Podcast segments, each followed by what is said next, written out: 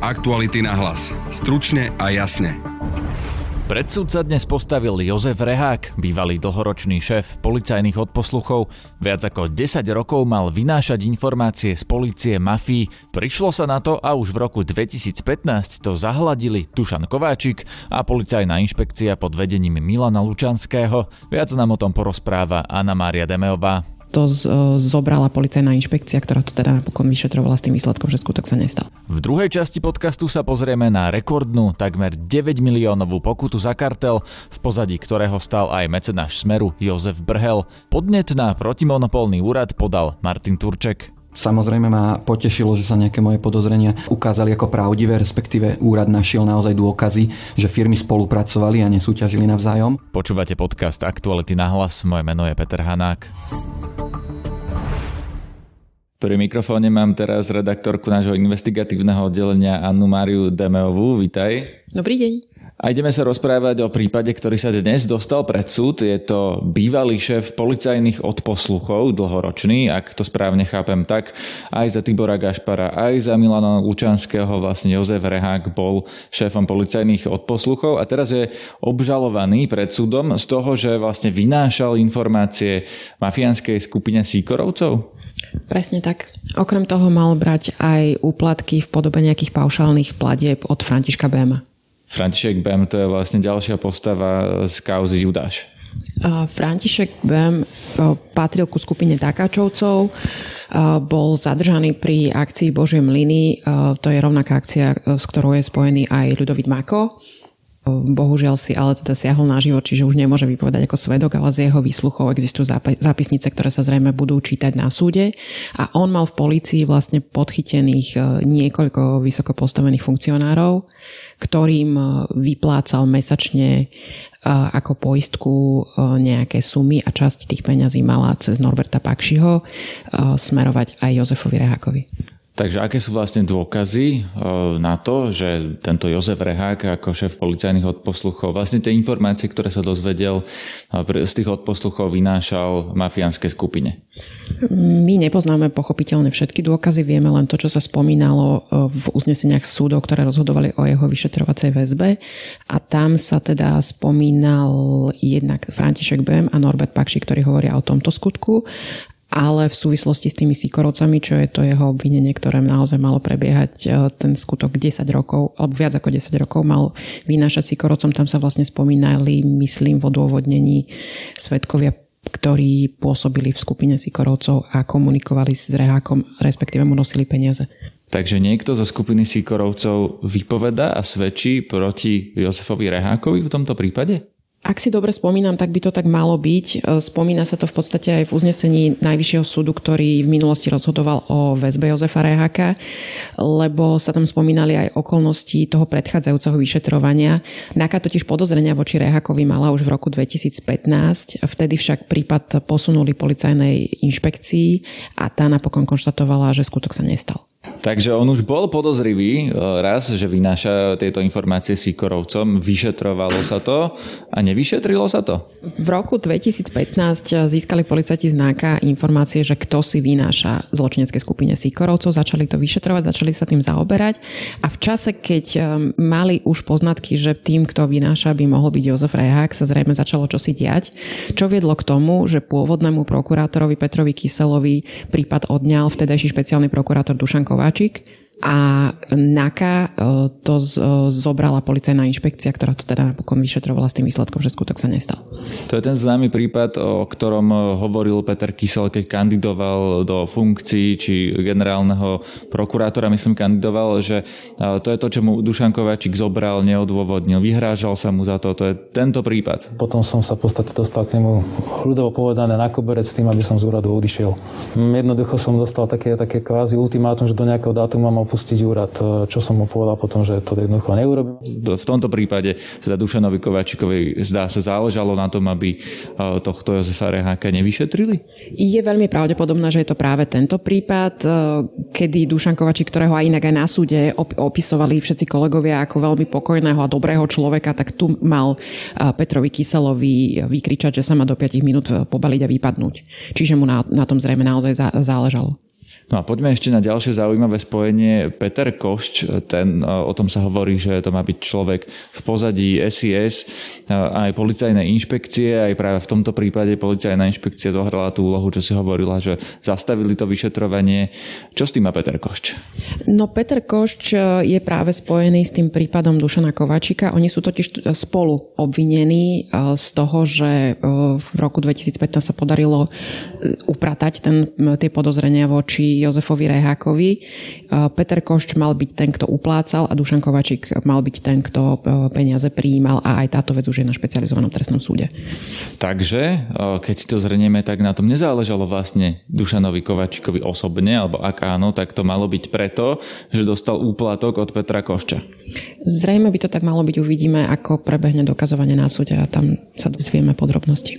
A tušíme, prečo by na to malo záležať Petrovi Koščovi? Úprimne na toto odpoveď nepoznám, ale Jozef Rehák bol vzhľadom na svoje postavenie šéfa policajných odposluchov extrémne dôležitým zdrojom informácií. Čiže možno aj pre Petra Košča, ale uh, on je obvinený, alebo teda vieme, že je na ňo vydaný medzinárodný zatýkač na Petra Košča. V súvislosti s týmto? Áno, toto je jeho jediné obvinenie, pokiaľ viem. Čiže za to, že vlastne uplácal Dušana Kováčika, aby nevyšetril Jozefa Reháka aby odňal prípad e, Petrovi Kyselovi, ktorý mal očividne záujem tú vec e, riadne objasniť. No a ešte posledné spojenie, na ktoré som zvedavý, je e, Milan Lučanský, pretože je to predsa len kauza Judáš. V kauze Judáš bol obvinený, Milan Lučanský bol tam vo väzbe. Ako súvisí Milan Lučanský s Jozefom Rehákom? Milan Lučanský bol zrejme v istom čase nadriadeným eh, Jozefa Reháka, keďže aj za jeho pôsobenia bol šéfom policajných odposluchov a obidva boli obvinení pri akcii Judáš, ale eh, spojenie konkrétne medzi Rehákom a Lučanským v tejto kauze sa nepreukázalo. Faktom však je, že Milan Lučanský bol vtedy šéfom inšpekcie, keď eh, tie podozrenia, ktoré smerovali k Rehákovi, sa dostali z náka na inšpekciu a skončili tým, že sa skutok nestal. No a čo si myslíš o tom dnešnom vývoji, že advokát obžalovaného Reháka chce predvolať ako svetka práve prokurátora Kysela, ktorý teda v minulosti to si hovorila, že mal záujem vyšetriť, teraz sa opäť ocitol na stoličke dozorujúceho prokurátora. Čo za tým vidíš? Tak v prvom rade je to snaha oddialiť začiatok eh, toho hlavného pojednávania. Myslím si, že ide skôr o snahu o nejaké klasické prieťahy, ako o to, že práve teraz prišli na to, že aj Peter Kysel by mohol byť svetkom, pretože naozaj obvinenie padlo v roku 2020 v decembri. Takže ale keby Peter Kysel eh, nebol tým dozorujúcim prokurátorom, ale dostane to na stôl niekto iný, to je to, čo, o čo sa vlastne snažil Dušan Kováčik, tak to tomu prípadu podľa teba už neuškodí? No v tejto chvíli, keď už je to pred súdom, tak je vlastne pánom samosudca v tomto prípade doktor Gertli, čiže zmena prokurátora by to nejakým spôsobom neovplyvnila. Len by teda došlo k omeškaniu kvôli tomu, že by sa to muselo technickým spôsobom vyriešiť a tým pádom by sa oddialil vlastne aj verdikt. Aktuality na hlas. Stručne a jasne. Druhej téme dnešného podcastu sa venuje Jaroslav Barborák.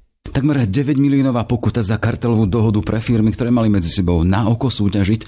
Zo súťaže však bola dohoda so vzájomným profitom. Pokuta pre firmy z portfólia oligarchu z pozadia Smeru Jozefa Brhela a za podaním na protimonopolný úrad bol investigatívny novinár aktuálny Martin Turček vtedy v drese nadace Zastavme korupciu. 38 miliónová súťaž, z ktorej nakoniec nebola súťaž, ale kartel. Vítaj. Ahoj Jaro. O akú súťaž išlo? Išlo o súťaž na výstavbu energetickej infraštruktúry pre slovenskú štátnu firmu, ktorá sa volá SEPS, ktorá spravuje všetky vedenia elektriny v štáte. Ide o druhú najziskovejšiu štátnu firmu, ktorá má každoročne zisk v desiatkách miliónov eur a ktorá bola v minulosti známa tým, že mal v nej veľký vplyv Jozef Brhel. Uh-huh. A kto sa do nej mal prihlásiť? Do tejto súťaže a do rovnakej súťaže vyhlásenej v rovnakom čase sa prihlásili v podstate rovnaké firmy, čo už samo o sebe bolo podozrivé a išlo aj o firmu Jozefa Brhela Alterenergo, ktorá sa zúčastnila tejto súťaže spolu s firmou elektrovod, ktorú zastupoval ex-minister hospodárstva Tomáš Malatinský. A práve tieto dve firmy spolu v konzorciu tú súťaž vyhrali. Čiže vyhrala firma, ktorá patrí Jozefovi Brhelovi spoločne s firmou, ktorej šefoval Tomáš Malatinský. To sme v ktorých rokoch? Podnec, ktorý som podával za nadáciu Zastavme korupciu, bol z roku 2017. A tá zásadná otázka, čo ťa priviedlo k tomu, že toto nemusí byť súťaž, ale je tam podozrenie na čosi iné? S vedomosťou, že na SEPS mal mať veľký vplyv Jozef Brhel, som sa v tom čase pozeral na množstvo tendrov štátneho SEPSu a kto ich vyhrával. A viaceré tendre vzbudzovali podozrenie aj tým, že si ich ako keby vždycky tie najväčšie firmy, ktoré dodávali Sepsu, podelili, čiže ako keby každý dostal svoj kúsok koláča. A druhá vec, vždycky ponuky rôznych firiem mali veľmi podobnú celkovú cenu, ale veľmi rôzne položkové ceny, ktoré naznačovali, že nejaká časť stavby, napríklad firma Jozefa Brhala ponúkala napríklad aj 10 násobne lacnejšie ako nejaký konkurent, čo vyvolávalo dojem, že nejaké čiastkové alebo položkové ceny tam firmy do súťaži nedávali na základe nejakých reálnych nákladov, ale že išlo o bulharské konštanty. A toto je vec, ktorá povzbudzuje podozrenie, že firmy sa ako keby do, mohli dohodnúť na celkovej cene, ktorú dajú v tendri, ale tie ostatné ceny pritom nahádzali v podstate náhodne. A keď hovoríš o bulharskej konštante? Pojem bulharská konštanta poznám od e, môjho profesora matematiky zo strednej a označoval vždy nejaké číslo, ktoré, ktoré je náhodné, vypluté z rukáva alebo vytiahnuté z rukáva. Jasné. A to znamená, že v tebe vzkrsla e, pochybnosť. A aký bol ďalší postup? Spomínal si, že vtedy si bol v drese Zastavme korupciu. Ide o nadáciu, v ktorej programe je vlastne postihovať a študovať veci, ktoré môžu súvisieť s korupciou. Keďže som bol v tom čase mimo vládkar, tak som bol zvyknutý podávať podnety či už na úrad pre verejné obstarávanie Najvyšší kontrolný úrad alebo protimonopolný úrad. Takže ako náhle som si toto všimol, tak som išiel spisovať e, podnet pre protimonopolný úrad, aby vyšetril nejaké podozrenie v tomto tendri. Protimonopolný úrad vidí samozrejme viac ako verejnosť, ako nejaké verejné ponuky. Dokonca môže spoločnostiam zaistiť počítače, e-maily, a komunikáciu a veci, ktoré prípadne potvrdia, že nejaké podozrenia naozaj poukazujú na kartelovú dohodu medzi uchádzačmi. A v roku 2017 sme im takýto podnet doručili na dve súťaže, v ktorých sa účastnili rovnaké firmy, ktoré si v podstate rozdelili tieto zákazky mm-hmm. spolu za 70 miliónov eur. Ty si potom toto podanie nechal už si žiť vlastným životom. Vieme, že to rozhodnutie proti monopolného úradu o tej takmer 9 miliónovej pokute prišlo v závere v posledných dňoch e, minulého roku 2021. E, ako si to prijal? Bol som pre, prekvapený, že po 4 rokoch, čo som o tom naozaj vôbec nepočul a nevedel, že sa v tom niečo deje, takže protimonopolný úrad v tejto veci naozaj rozhodol. Samozrejme ma potešilo, že sa nejaké moje podozrenia ukázali ako pravdivé, respektíve úrad našiel naozaj dôkazy, že firmy spolupracovali a nesúťažili navzájom, teda niektoré z tých uchádzačov, pretože pokutu majú dostať tri firmy, hoci celkovo sa zúčastnilo v tom tendri 6 firiem. A samozrejme som potom reagoval na otázky bývalých kolegov na Daci zastavme korupciu, ktorí sa pýtali na to, kedy sme ten podnet podávali na okolnosti okolo mm-hmm. toho. Predsa len máme tu rozhodnutie, je právoplatné, ak sa hovorí o tom, o tej takmer 9 miliónovej pokute pre tieto firmy firmy, ktoré mali súťažiť na oko, ale podľa zistení protimonopolného úradu, ktorý vydal to podanie na to, že by mali dostať pokutu. Je toto už definitívne rozhodnutie, alebo v tomto sa ešte bude ďalej konať? Nie, rozhodnutie zatiaľ právoplatné nie. Ide o tzv prvostupňové rozhodnutie protimonopolného úradu, čo je aj dôvod, prečo protimonopolný úrad informuje, že nejaké takéto rozhodnutie vydali, ale napríklad nehovorí, ktoré firmy dostali pokuty, uviedol ich iba bez pomenovania. Čiže pravdepodobne bude nasledovať odvolanie firiem, ktoré boli pokutované a o tomto odvolaní bude rozhodovať orgán vyššej úrovne, čiže Rada protimonopolného úradu, kde sú nominanti aj vlády. A toto môže byť v horizonte koľkých dní, týždňov, mesiacov? Pravdepodobne to bude trvať mesiace a v minulosti bola Rada protimonopolného úradu známa istou mierou zhovievavosti, často znižovali vysoké pokuty. Išlo o radu protimonopolného úradu, ktorú menovala ešte bývalá vláda. Teraz v podstate už väčšinu tej rady tvoria nominanti súčasnej vlády, tak sa môžu predviesť. Sa môžu predviesť. Spomínal si to meno Jozefa Brhela. Hovorí, že toto rozhodnutie protimonopolného úradu o pokute chystanej, to bolo bez udania konkrétnych firiem, na základe čoho uvádzaš aj toto meno. Firma Jozefa Brhela tento tender vyhrala. Nie je 100% 100% zatiaľ potvrdené, že firma Jozefa Brhela dostala pokutu, ale ide o firmu, ktorá z toho tendre profitovala. A uvádzam ho aj ako všeobecný kontext. Brhela sa vždycky oplatí uviesť aj ako všeobecný kontext firmy SEPS, pretože v tejto štátnej firme Brhel profitoval z množstva úloh, z množstva rôznych zákaziek cez množstvo svojich rôznych firiem, ktoré majú rôzne predmety činnosti. Dokonca aj zamestnanci na vysokých úrovniach v SEPSE boli blízki ľuďom Jozefa Brhela. A vieme, že s Jozefom Brhelom sa spája aj strana Smer, bol medzi tými zakladnúci členmi práve z ktorého portfólia mali tiec peniaze, alebo teda na rozbeh aspoň, tej, aspoň tejto strany.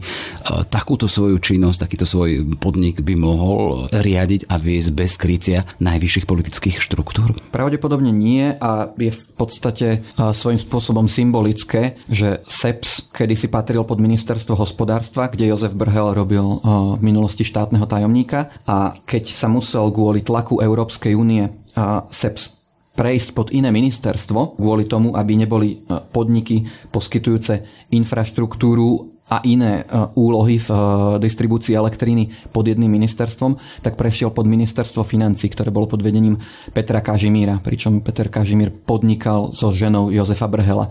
Čiže ako keby prešlo e, od jedného minister... SEPS, štátna firma SEPS prešla od jedného ministerstva, ktoré bolo známe vplyvom Jozefa Brhela, pod druhé ministerstvo, ktoré bolo známe významným vplyvom Jozefa Brhela. Ako vnímaš fakt, že aj tvojou prácou, tvojou investigatívnou prácou, tvojimi analýzami jednotlivých zmluv, vzťahov, štát môže usporiť napríklad len v tomto prípade. A tu hovoríme o, o pokute, ktorá je zatiaľ bez, bezprecedentná. Ide o skoro najvyššiu pokutu v histórii. A chcem sa spýtať teda, že ako vnímaš to, že ty tou svojou prácou, investigatívou môžeš usporiť štátu takéto peniaze? Aj v takýchto prípadoch je pravdepodobné, že štát po pokutách usporí menej, ako si nahrabali e, do vreciek e, výťazné firmy, ktoré sa dlhoročne dohadovali a je pravdepodobné, že vôbec nemuselo ísť o jediný prípad nejaké kartelovej dohody v štátnom sepse, tak e, aj keď príde prísne rozhodnutie úradu a vysoká pokuta, tak e, to, v čo ja dúfam, že v budúcnosti sa kartely vôbec nebudú diať a nie, že budú musieť prichádzať takéto pokuty. V tom prípade štát ušetrí oveľa viac ako v prípade, že udeli pokutu za už nejaké nekalé alebo nelegálne správanie. Už si si vypočul nejaké poďakovanie, ale som ďakujem teda zo strany možno predstaviteľov štátu niektorých úradov za to, že by aj takýto výsledok, aj takáto možná vysoká pokuta? Neprečítal som si, ale prečítal som si článok Jana Kovača v denníku N, ktorý do hĺbky spomínal vlastne ako keby náš podnec nadácie zastavme korupciu, čo ma tiež potešilo. Čiže zo strany štátu nejaké ďakujem neprišlo? Zatiaľ. Nie, ale popravde si nemyslím, že úlohou štátu je ďakovať novinárom. Myslím si, že to je psia povinnosť v tom čase aktivistov z nadácie zastavme korupciu, neskôr novinárov niečo kontrolovať a štát nemusí ďakovať. Bolo, priam by to mohlo vzbudovať podozrenia z konfliktu záujmov, ak by štát došiel úslužne ďakovať za prírodzenú činnosť médií. Úplne jasné, ale ešte jedna taká zaujímavá vec. Predo mnou stojí novinár, investigatívec, ktorý je vyvážený. Tuto nehovoríme o hodnote človeka, nehovoríme o hodnotách, ale predsa len môže byť vyvážený, vyvážený takmer 9 miliónmi. Preboha živého. No ale smerujem k tomu teda, že tá práca, no práca investigatívcov má zmysel aj v takejto podobe. Áno, ja verím tomu, že zmysel má. Verím, že ju budem robiť do konca života a budem celý život tak ako teraz veriť, že má veľký zmysel. Toľko teda Martin Turček a jeho práca, ktorá je aktuálne vyvážená rozhodnutím protimonopolného úradu o takmer 9 miliónovej pokute pre firmy, ktoré mali súťažiť, ale vyšlo z toho kartel. Ďakujem veľmi pekne, nech sa ti darí celý nastávajúci rok. Ďakujem, aj tebe. To je na dnes všetko, počúvajte aj ďalšie podcasty Aktualit. Na dnešnej epizóde spolupracoval Matej Hrablo. Zdraví vás Peter Hanák. Aktuality na hlas. Stručne a jasne.